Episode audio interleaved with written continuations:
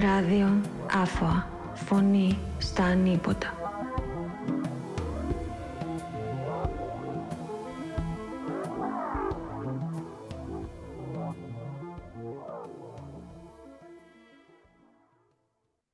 Καλημέρα, καλημέρα. Ε, ράδιο Άφωα, ε, φωνή στα ανίποτα. Ε, ακόμα ένα επεισόδιο σε την καλοκαιρινή σεζόν.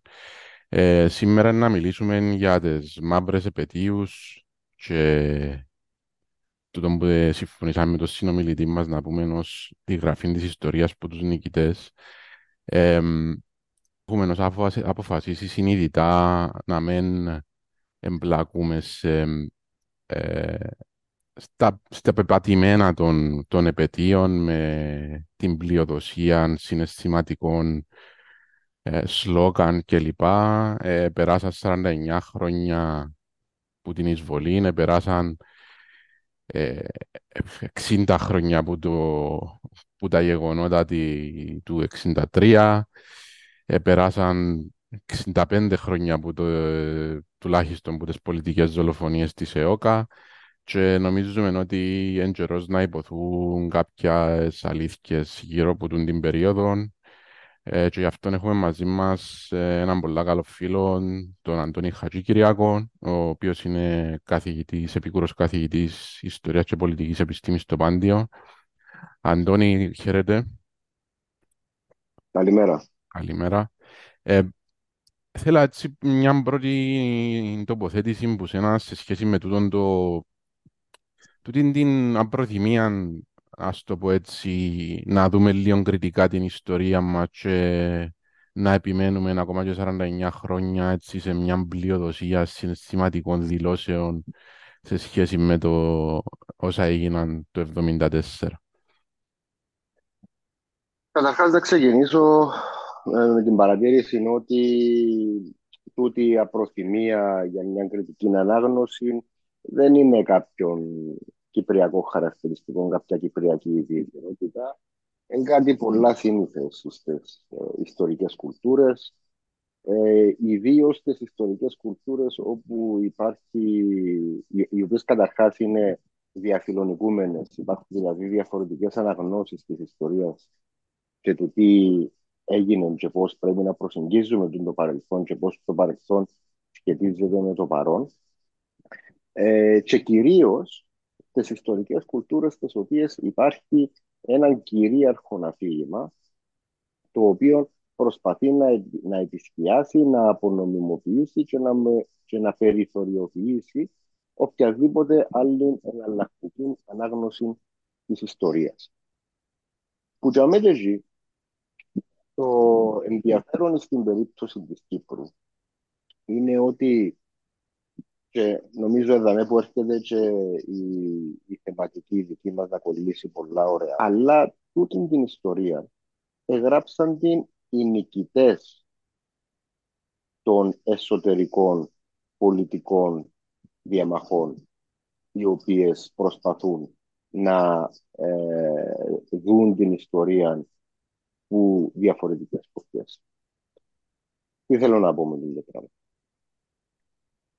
Στην Κύπρο έχουμε από τι αρχές του 20ου αιώνα, άντε που τα τέλη του 19ου αιώνα, την κυριαρχία του ελληνικού εθνικού. Τούτη η κυριαρχία όμως δεν ήταν ποτέ αδιαμφισβητική και δεν ήταν ποτέ απόλυτη. Δεν ήταν τούτο το οικουμενικό πράγμα το οποίο μας παρουσιάζουν συνήθως τα επίσημα αφηγήματα τη ιστορία. Υπήρχαν εναλλακτικές πολιτικές θέσεις, υπήρχαν εναλλακτικές αναγνώσεις, οι οποίες δεν ευθυγραμμίζονταν με την κυρία στην Μέσα σε αυτό το πλαίσιο και σε ό,τι αφορά το, το Κυπριακό, οι Τουρκοκύπροι ήταν πάντα μια αμεληταία ποσότητα ή μάλλον ξεκίνησε να θεωρείται ως μια αμεληταία ποσότητα, ως κάποιοι ε, υπανάπτυκτοι, ε, μη ε, πολιτισμένοι, απολύτιστη ε, μερίδα του πληθυσμού, ε, η οποία δεν έχει λόγο σε την τελεισή και κατά κρύβεια είναι φιλοξενούμενη σε αυτό το νησί και ως φιλοξενούμενοι οφείλουν να υπακούν τους κανόνες της πλειοψηφίας. Και είναι πολλά κεντρικό το τι θα πει πλειοψηφία να μας απασχολήσει και μετά. Ναι, υπήρχε και ένας ελιτισμός που την ελληνοκυπριακή κοινότητα προς την τουρκοκυπριακή. Και ελιτισμός και θα τολμούσα να πω ακόμα και κάποια στοιχεία οριενταλισμού, με την έννοια ότι τούτοι είναι απολύτιστοι και εμείς να τους πολιτήσουμε. Το θέμα της πλειοψηφίας είναι πολύ σημαντικό, διότι φανερώνει μια αντίληψη της δημοκρατίας, η οποία λέει τι. Δημοκρατία σημαίνει είναι η βούληση της πλειοψηφίας. Τούτον μπορεί να ακούεται σωστό. Τι κάνεις όμως όταν έχεις μια πλειοψηφία η οποία δεν είναι αμεληταία, του επίπεδου του 1-2%. Και ακόμα να ήταν, εγώ λέω, θα πρέπει να λαμβάνεται υπόψη, αλλά τέλος πάντων. Όταν έχουμε μια μειοψηφία του 20%, όταν μιλούμε για τους Τουρκοκύπροι, ή του 30% ή και του 40%, όταν μιλούμε για την αριστερά. Και αμέ, η βούληση της πλειοψηφίας ένα πολίτη μπορεί να επιβάλλει, έχει το δικαίωμα να επιβάλλει ανεξάρτητα που το ότι υπάρχει μια μεγάλη μερίδα του πληθυσμού η οποία βλέπει τα πράγματα διαφορετικά και έχει διαφορετικά πολιτικά οράματα. Άρα μιλούμε για μια πλειοψηφική αντίληψη της δημοκρατίας η οποία, για να το φέρουμε και στο σήμερα, είναι ακριβώς η ίδια την οποία έχει και ο Ερντογάν, για παράδειγμα, στην Τουρκία. Τώρα, σε ό,τι αφορά την ιστορία, πώς μας ενδιαφέρει και πώς μας ε, αφορά τούτο το πράγμα. Ε, έλεγα ότι οι Τουρκοκύπριοι θεωρούνταν ως μια αμεληταία ποσότητα στην Κύπρο και ότι επειδή η πλειοψηφία του πληθυσμού αυτοπροσδιορίζονταν ως Έλληνες και απόγονοι του, των αρχαίων Ελλήνων, είχαν το απόλυτο δικαίωμα πάνω στο νησί σε πολιτικών, πολιτισμικών, κοινωνικών και οικονομικών επίπεδων. Που την άλλη, οι Κύπροι είχαν και εκείνοι το δικό τους κόμπλεξ κατωτερότητας, μπορούμε να το πούμε. Περιγράφει το πολλά ωραία ο Νιατζίο Τσιτσιλίου έξω στο βιβλίο του. Ε, μια ιστορία μυθικακία. Ε, στο οποίο ε, εξηγά πως ήδη οι Τουρκοκύπροι χάνοντας το καθεστώς του κυρίαρχου που είχαν στην Οθωμανική περίοδο βλέπουν ότι οι Ελληνοκύπροι αναπτύσσονται κοινωνικά, πολιτισμικά, οικονομικά κτλ. πολλά πιο γλύωρα από τους ίδιους. Και δημιουργείται, ξεκινά μια διαλεκτική της μυθικακίας, ότι εμείς είμαστε που κάτω και πρέπει να έρθουμε που πάνω. Το 1900, τη δεκαετία του 50, ξεκινάει η ΕΟΚΑ και σε εκείνο το σημείο έχουμε την πρώτη φορά, όταν έχουμε τις πρώτες δικοινοτικές ταραχές, κυρίως το 1958, για πρώτη φορά οι Ελληνοκύπροι αντιλαμβάνονται ότι οι Τουρκοκύπροι μπορεί να γίνουν μια απειλή, μια απειλή για τους Η υποτίμηση δηλαδή που είχαν απέναντι στους Τουρκοκύπροι, ξαφνικά βλέπουν ότι ε, είναι, ε, ήταν ε, η υποτίμηση τούτη αντίφα, ήταν μια αντίφαση με την πραγματικότητα. Ότι τούτοι του Κοκύπροι, τούτος ο λαός, τον οποίο εμείς υποτιμούμε, τούτοι ανθρώποι τους οποίους εμείς υποτιμούμε, δεν ε, μπορεί να αποτελέσουν μια απειλή για μας και μάλιστα και έναν εμπόδιο για να κάνουμε ως Ελληνοκύπροι, τέλος πάντων ως το επίσημο Ελληνοκυπριακό αφήγημα, για θέλει το κυρίαρχο Ελληνοκυπριακό αφήγημα, να ενωθούμε με την Ελλάδα. Για να μην μακρηγορώ, τούτο το οποίο συμβαίνει στην Κύπρο είναι μια συνεχής εναλλαγή νικητή και υπημένου σε κομβικά ιστορικά σημεία. Το ένα είναι το 58, στο οποίο η τιμένη είναι Κύπρη και για μέ ξεκινά μια αντίστροφη πορεία μνησικακίας και βίας, η οποία μετά έχουμε το 60, θεωρητικά νικητές είναι οι Ελληνικοί το 60. Μετά έχουμε το 63, ξαναγυρίζει πάλι ο τροχός και μετά έχουμε το 74. Μέσα σε τούτο το πλαίσιο, τούτο το οποίο ονομάζουμε μαύρη επέτειη,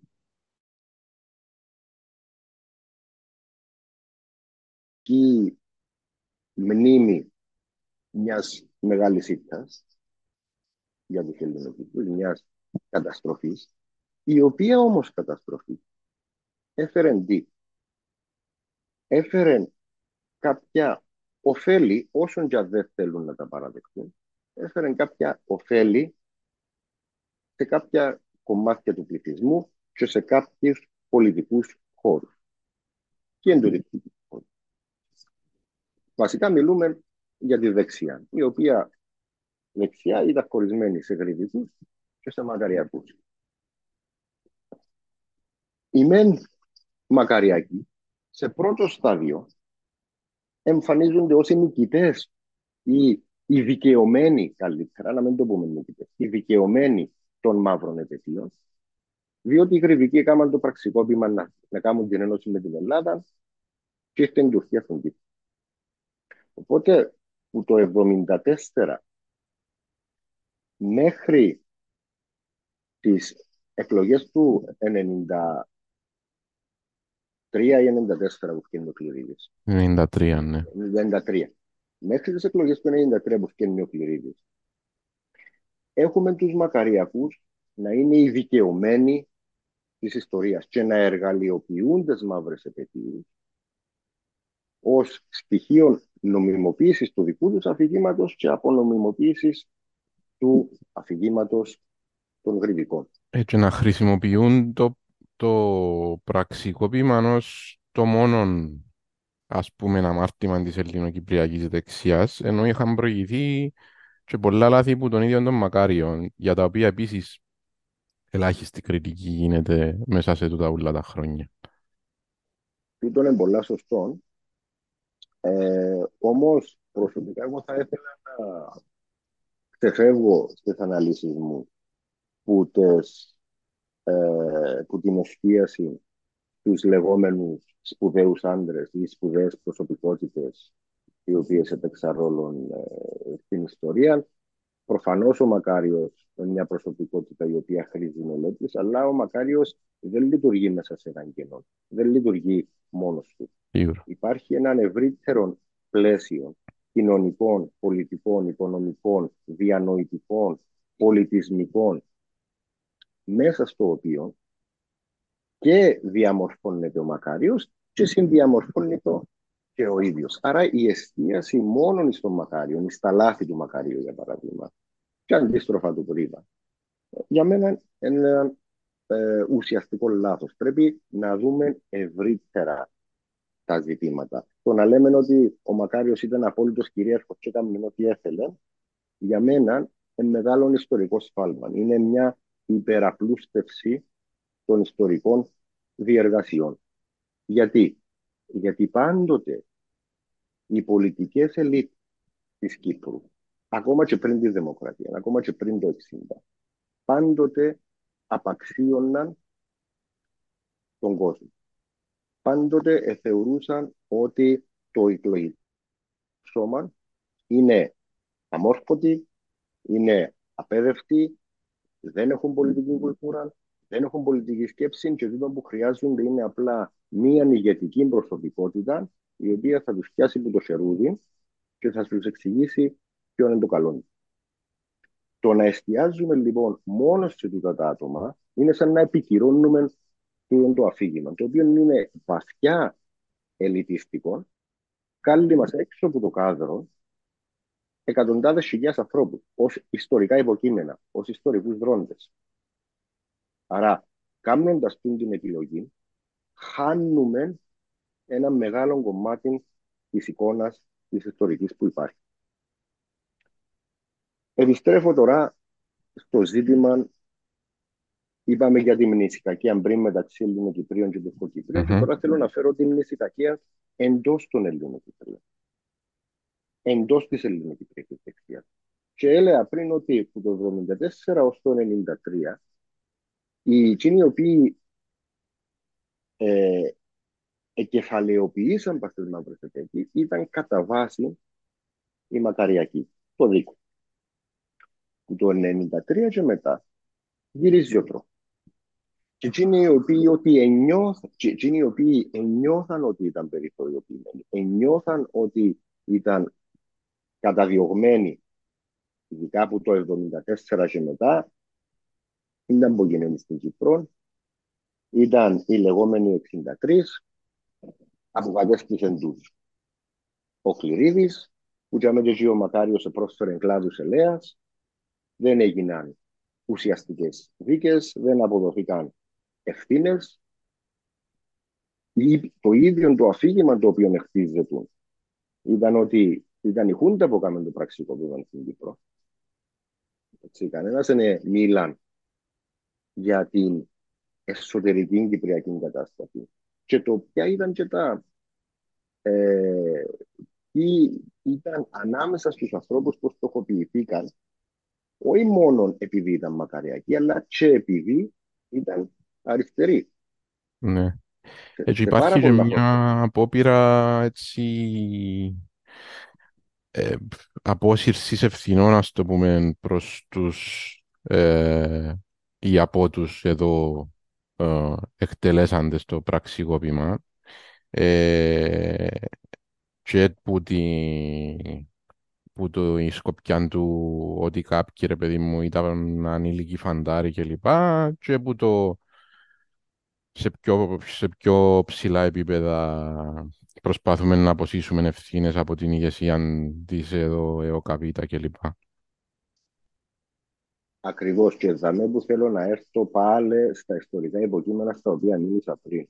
Αν εστιάζουμε μόνο στου ηγέτες, η συμμετοχή στις ιστορικέ διαδικασίες για τους υπόλοιπους, οι οποίοι είναι απλά μαριονέτες των ηγετών, πού πάει; Mm-hmm. Άρα πρέπει τούτα όλα να τα βάλουμε μαζί μέσα στην ανάλυση όταν τα εξετάζουμε. Το 1993 λοιπόν έχουμε την ανατροπή του σκηνικού και την σταδιακή επικύρωση η οποία πλέον είναι, είναι απόλυτη και μάλιστα σήμερα με τη συμμετοχή του ίδιου του Δίκο την κυβέρνηση Χριστοδουλίου και της ΕΔΕΚ την κυβέρνηση ε, Χριστοδουλίου με τα με πιο κλασικό παράδειγμα τι συζητήσεις πριν ε, για εβδομάδες για το θέμα της κατάθεσης Στεφάνου στο μνημείο των ε, ε, λογατσίων που ε, υποτίθεται πέσαν μαχόμενοι εκτελώντας διαταγές και άρα δεν έχουν ευθύνη. Ναι. Γιατί έχει σημασία αυτό το πράγμα; Γιατί έχει σημασία αυτό το πράγμα; Όταν έγιναν οι δίκες του ολοκαυτώματος στην Νιρεμβέργη, ο Άιχμαν ευκήγεν και είπε εγώ παιδιά έκανα τη δουλειά μου. Εγώ δεν έκανα το με τη θέληση μου του που έκανα. Μπορεί να σκότωσα ανθρώπους, αλλά εκτελούσα εντολές. Και με αφορμή τούτον το, τούτον της δήλωσης και την όλη παρουσία του Άιχμαν, είχαν Άρεντ έγραψε ένα βιβλίο με τίτλο «Η κοινοτοπία του κακού». Μέσα στο οποίο βιβλίο η Χαν Άρεντ, μεγάλη γνωστή ε, φιλόσοφος, κοινωνιολόγος κτλ. Η οποία, το οποίο βιβλίο μιλά για το πώς η, η επιθύμια και ε, δίχως κριτική σκέψη και δίχως αίσθημα ευθύνης απέναντι σε έναν ευρύτερο κοινό ή σε ευρύτερες ηθικές ή φιλοσοφικές αξίες. Ουσιαστικά, κάμνησε απλά έναν ανθρωπάκι όπως ήταν ή εμφάνιζε τον εαυτό του να είναι ο Άιχμαν, έναν άβουλο ανθρωπάκι, η κοινοτοπία του κακού, εξού και ο τίτλο, που απλά εκτελεί εντολές. Στις συζητήσεις που γίνονται για τούτο το θέμα, για το συγκεκριμένο βιβλίο, και για την συγκεκριμένη παρουσία του iPhone στις δίκες της ε, Νίρεμπεργκης ευκήκαν καινούργιες μελέτες, καινούργιες ε, συζητήσεις, οι οποίες αμφισβητούν την, την κυριολεκτική ανάγνωση. Ότι κοιτάξτε, παιδιά, εγώ απλά έκανα τη δουλειά μου. Και λένε ότι μα προφανώς είναι να πει το πράγμα στο δικαστήριο. Τι άλλο είναι να πει.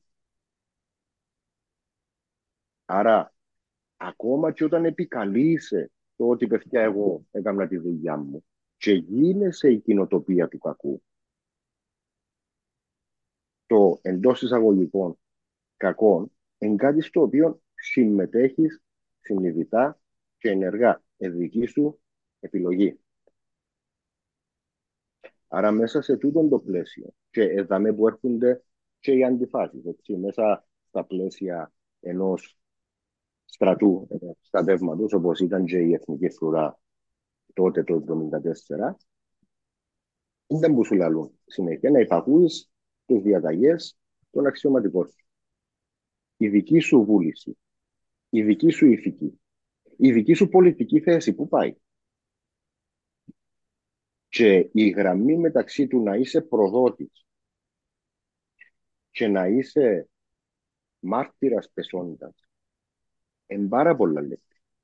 Και κρίνεται κατά κόρον πολιτικά. Και μέσα σε τούτον το πλαίσιο που τούτοι οι καταδρομείς θεωρούνταν για, ήταν στο περιθώριο για δεκαετίες, Κάποιοι μπορεί να τους θεωρούσαν προδότε, αλλά δεν υπήρχε μια δημόσια συζήτηση επί του συγκεκριμένου ζητήματο. Και ξαφνικά, όταν γίνεται η πρώτη κατάθεση Στεφάνου και ανακύψει το ζήτημα, ξαφνικά έγιναν ήρωε πεσόντες. Ε, και ένα θέμα το ότι δεν δικάστηκε ποτέ κανένας για το πραξικόπημα. Ε, ξεκινούμε και που τζαμε... Εκτός που τους εξυνάρτη. Ναι. Που και εκείνοι δικαιωθήκαν στην πόρη. Ναι, ναι, αποκατασταθεί. Ε, ε, εν και ηρωνικό το ότι, ας πούμε, ως και πριν κάτι μήνες που είχαν τις εσωκομματικές εκλογές στο συναγερμό ο, ο Σωτηράκης Σαμψόν εδήλωνε ε, ε, διοκόμενος και κατατρεγμένος από το σύστημα. Ακριβώς. Ένα πολλά, πολλά καλό παράδειγμα. Δηλαδή, ο Σαμψόν, ο οποίος υποτίθεται ήταν σε εξορία στο Παρίσι, σε παρακαλώ, και έπιασε και χάρη που τον Βασιλείο να χτυπήσει. Ναι. Αν θυμάστε. Ναι, ναι. Ε, το, τούτο όλο το, το, την, την αντιφάση για την οποία συζητούσαμε και πριν λίγο τώρα με, με το αν θα βάλουν Στεφάνιν ή όχι, αν θα βάλουν δι' αντιπροσώπου ή όχι. Ε, στα μάτια τα δικά μου φανερώνει και μια πολιτική δηλία, να την πω, εκ μέρους του, του Προέδρου και εντάξει και εκ μέρους του της ε, Προέδρου της Βουλής και Προέδρου του Συναγερμού. Ε, νομι... Εσύ που, που, που, την, που βάλεις τη γραμμή αν είσαι, αν έχεις, ένα, αν έχεις τον ταξιώματα, ε, θα πρέπει να έχεις και ένα θάρρος να πεις πρέπει να βάλω γραμμή δάμε, θα, θα βάλω Στεφάνι, ας πούμε. Και για συμβολικούς λόγους και για πολιτικούς προφανώς. Εγώ θεωρώ ότι είναι θέμα. Ε, το ζήτημα είναι τόσο η δηλία. Ε, θα το έβλεπα με τούτους τους όρους. Ε, ένα το επένετα σε έναν άλλο πλαίσιο, το οποίο είναι ακριβώς όλε οι αντιφάσεις του πολιτικού συστήματος της ελληνοκυπριακής δεξιάς. Μιας ελληνοκυπριακής δεξιάς, όπου όλοι ευκήκαν από την ίδια μήτρα της ΕΟΚΑ και κάποιοι γίναν γρεβικοί και κάποιοι γίναν μακαριακοί. Στην ουσία όμως, και τούτο προσπαθεί να κάνει το Χριστοδουλίδης τώρα ή η Ανίτα είναι να φέρει πιο κοντά και να επανενώσει τους, τους δύο πόλους της ελληνοκυπριακής δεξιάς. Άρα για μένα είναι απόλυτα φυσιολογικό, όσο αντιφατικό να είναι, και είναι αντιφατικό, ε, και εσύ περιγράφεις το ως ε, δηλία, εγώ θα το ελάλουν ως προσπάθεια να τετραγωνίσουν τον κύκλο. Το κατά πόσο είναι εμπετυχημένο το πράγμα ή είναι άλλη συζήτηση, ειδικά μέσα στο πλαίσιο του ελέγχου των ιδεολογικών μηχανισμών, όπως τα μίδια, τα σχολεία, ε, το έναν το άλλο και το πώς διαμορφώνονται συνειδήσεις. Και για να έρθουμε πάλι στο θέμα του αρχικού μας, το ποιοι είναι οι νικητές που γράφουν την ιστορία. Ε, το, το, το, οι οποίοι νικητές ε, ουσιαστικά στη μοναδική ε, συγκυρία της σύγχρονης ιστορίας της Κυπριακής Δημοκρατίας που ένιωσαν ότι κάτι πάει να γίνει σε μεταρρύθμιση στο σύστημα παιδείας ήταν όντως τσάμε, δεν διέκρινες γραμμές μεταξύ μακαριακής και γρυβικής δεξιάς. Ήταν όλοι δεξιά, ενωμένοι στο να μην αλλάξει η γραμμή που τα βιβλία της ιστορίας. Και μέσα σε τούτον ούλον το puzzle πρέπει να βάλουμε και την εκκλησία προφανώς. Που ε, είχε και πρωταρχή, πρωτα, πρωταγωνιστικός ρόλος τότε με την προσπάθεια που έγινε επί Υπουργείας Ανδρέα Δημητρίου να αλλάξουν κάποια πράγματα στα δημόσια σχολεία. Ακριβώς. Δηλαδή, το, το, το θέμα είναι ότι, τούτο που έλεγα και πριν, δηλαδή ότι τούτοι όλοι διευκήκαν από την ίδια μήτρα, κατά ακρίβεια όχι της ΕΟΚΑ, από την ίδια μήτρα του ιδεολογήματος της Ένωσης. Έτσι. Mm-hmm. Ένα πολύ ενδιαφέρον φαινόμενο στην κυπριακή ιστοριογραφία είναι το ότι η συντριπτική πλειοψηφία του υποθετικών και των μελετών εξετάζουν ουσιαστικά τα πράγματα είτε που μια πολιτική είτε που μια ιδεολογική σκοπιά. Ακόμα λείπουν μας σοβαρές και στιβαρές μελέτες. Υπάρχουν κάποιες εξαιρέσεις, αλλά το κενό εντιαμέ λείπουν μας οι μελέτες που κοιτάζουν τα πράγματα από τη σκοπιά της κοινωνικής, της οικονομικής και ακόμα και της πολιτισμικής ιστορίας. Γιατί το λέω αυτό το πράγμα; Το ιδεολόγημα της Ένωσης στην Κύπρο αποδείχθηκε τόσο πετυχημένο και τόσο δυνατόν που εκατάφερε να παρακάμψει πολλά συγκεκριμένα τις, να παρακάμψει τις υλικές συνθήκες. Και νομίζω η επιτομή του πράγματος είναι το γνωστό θύκτημα την Ελλάδα θέλουμε και αστρόγουμε πέτρες. Το ενδιαφέρον σε τούτη την περίπτωση είναι ότι τελικά το ιδεολόγημα και ο πολιτικός στόχος της Ένωσης δεν ήταν τούτο το οποίο εδιατείνονταν τούτη. Εν τέλει η ιστορία απέδειξε ότι ακόμα και οι εωπαδικακίες ευολευτήκαν πολλά καλύτερα με την Κυπριακή Δημοκρατία ή για το πώς έγινε η ελληνική δημοκρατία de facto μια ελληνοκυπριακή δημοκρατία της Νότιας Κύπρου στην οποία κόφτουμε και ράφτουμε.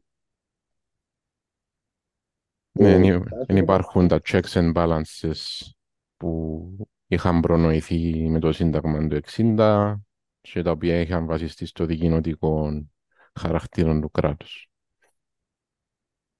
Και ακόμα παραπάνω σε τη δικοινοτικότητα είχαν και τον έλεγχο του κράτους και το οποίο διατύπωσε ο ίδιος ο, ο, ο Τάσος με το δεν, δεν παρέλαβα κράτος για να παραδώσω την ότητα και είχε το παραδεχτεί και ο ίδιος ο Παπαδόπουλος ο οποίος είχε διαφωνήσει με τις διαφωνίες Ζεριχής Λονδίνου και μετά είπε ότι κατά, ε, κατάλαβα γιατί ο Μακάριος είχε δίκιο. Και το που εννοούσε ο Τάσος είναι το ότι έλεγχε έναν κράτος. Έναν κράτος με διεθνή αναγνώριση, με θεσμούς, με δομές, αλλά το βασικό ποιο ήταν; Το ότι μέσω του ελέγχου του, του κράτους μπορούσε να ασκήσει έλεγχο στην κοινωνία και στην οικονομία.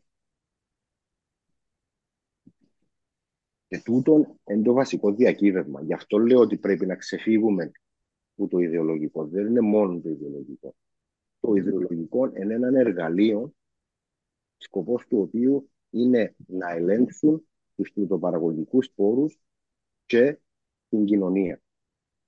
Και γι' αυτόν λέω εγώ ότι είναι οι νικητές του Ρησούλη της ιστορικής διαδικασίας. Ε, μα νομίζω στο...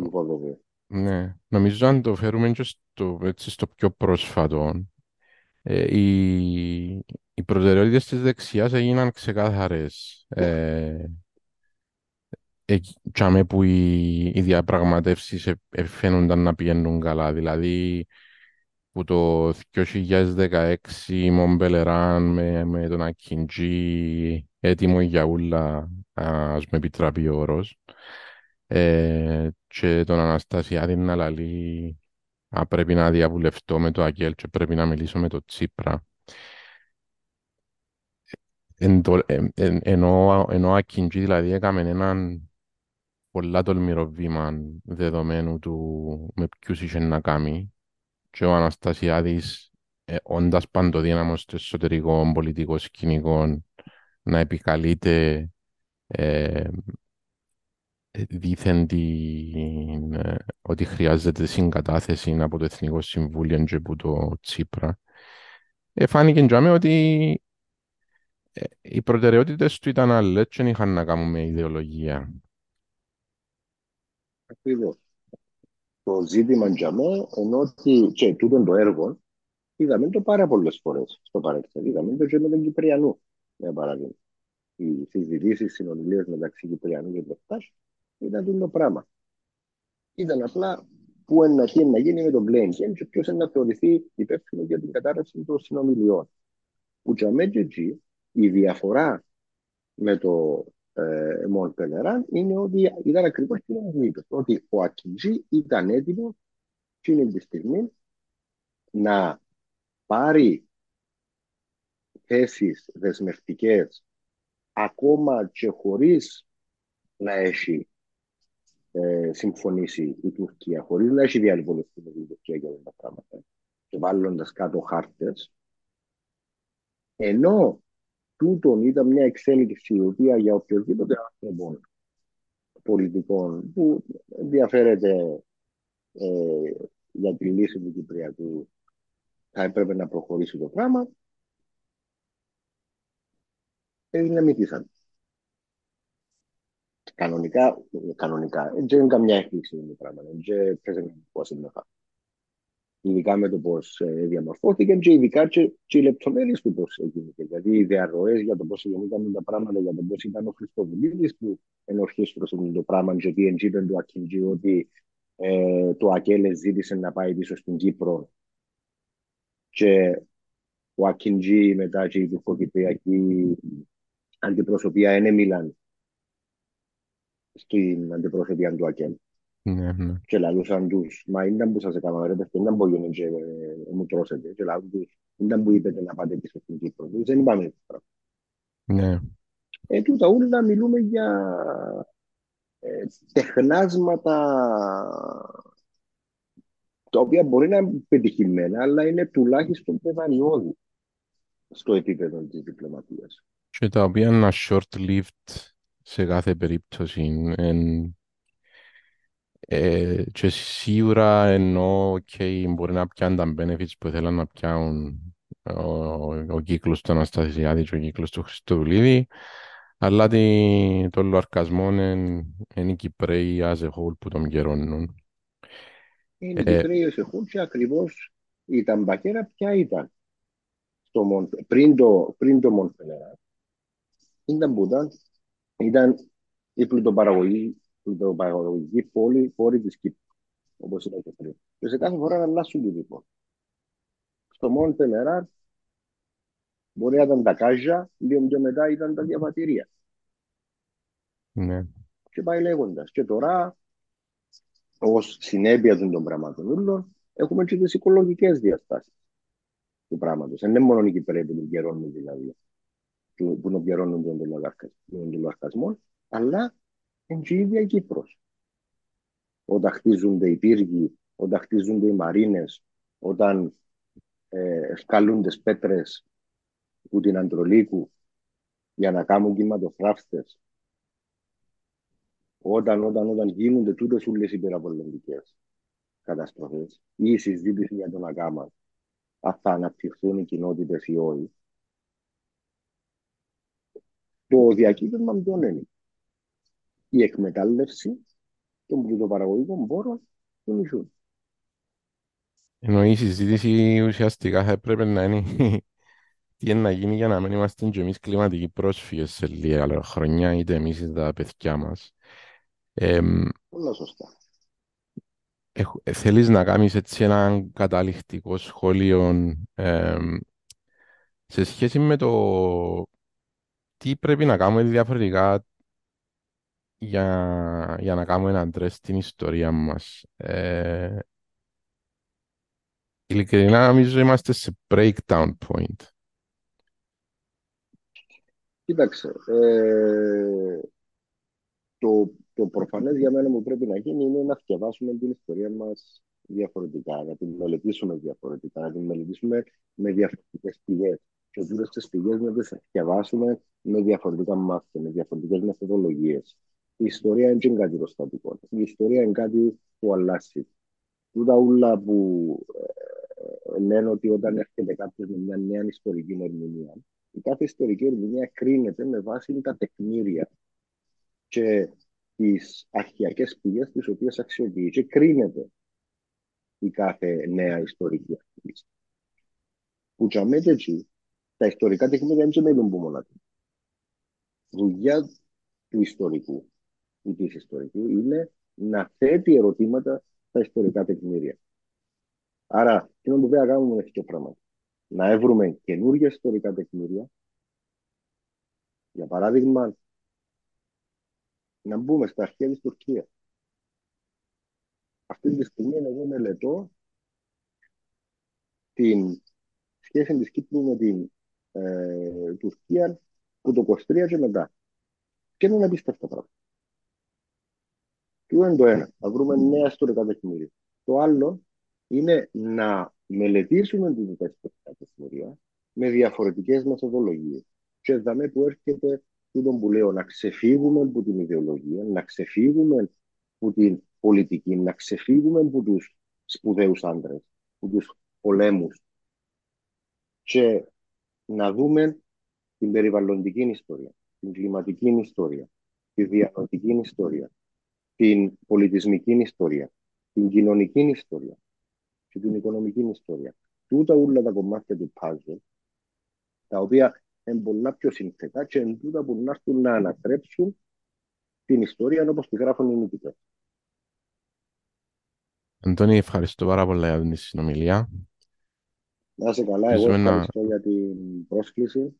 Ελπίζουμε να τα ξαναπούμε. Ναι, έχει πολλά ενδιαφέροντα θέματα και η ιστορία και το κλιματικό που ανοίξαμε έτσι ε, που, που το παράθυρο να το πούμε. Ε, να είμαστε σε επαφή με πολλά μεγάλη χαρά.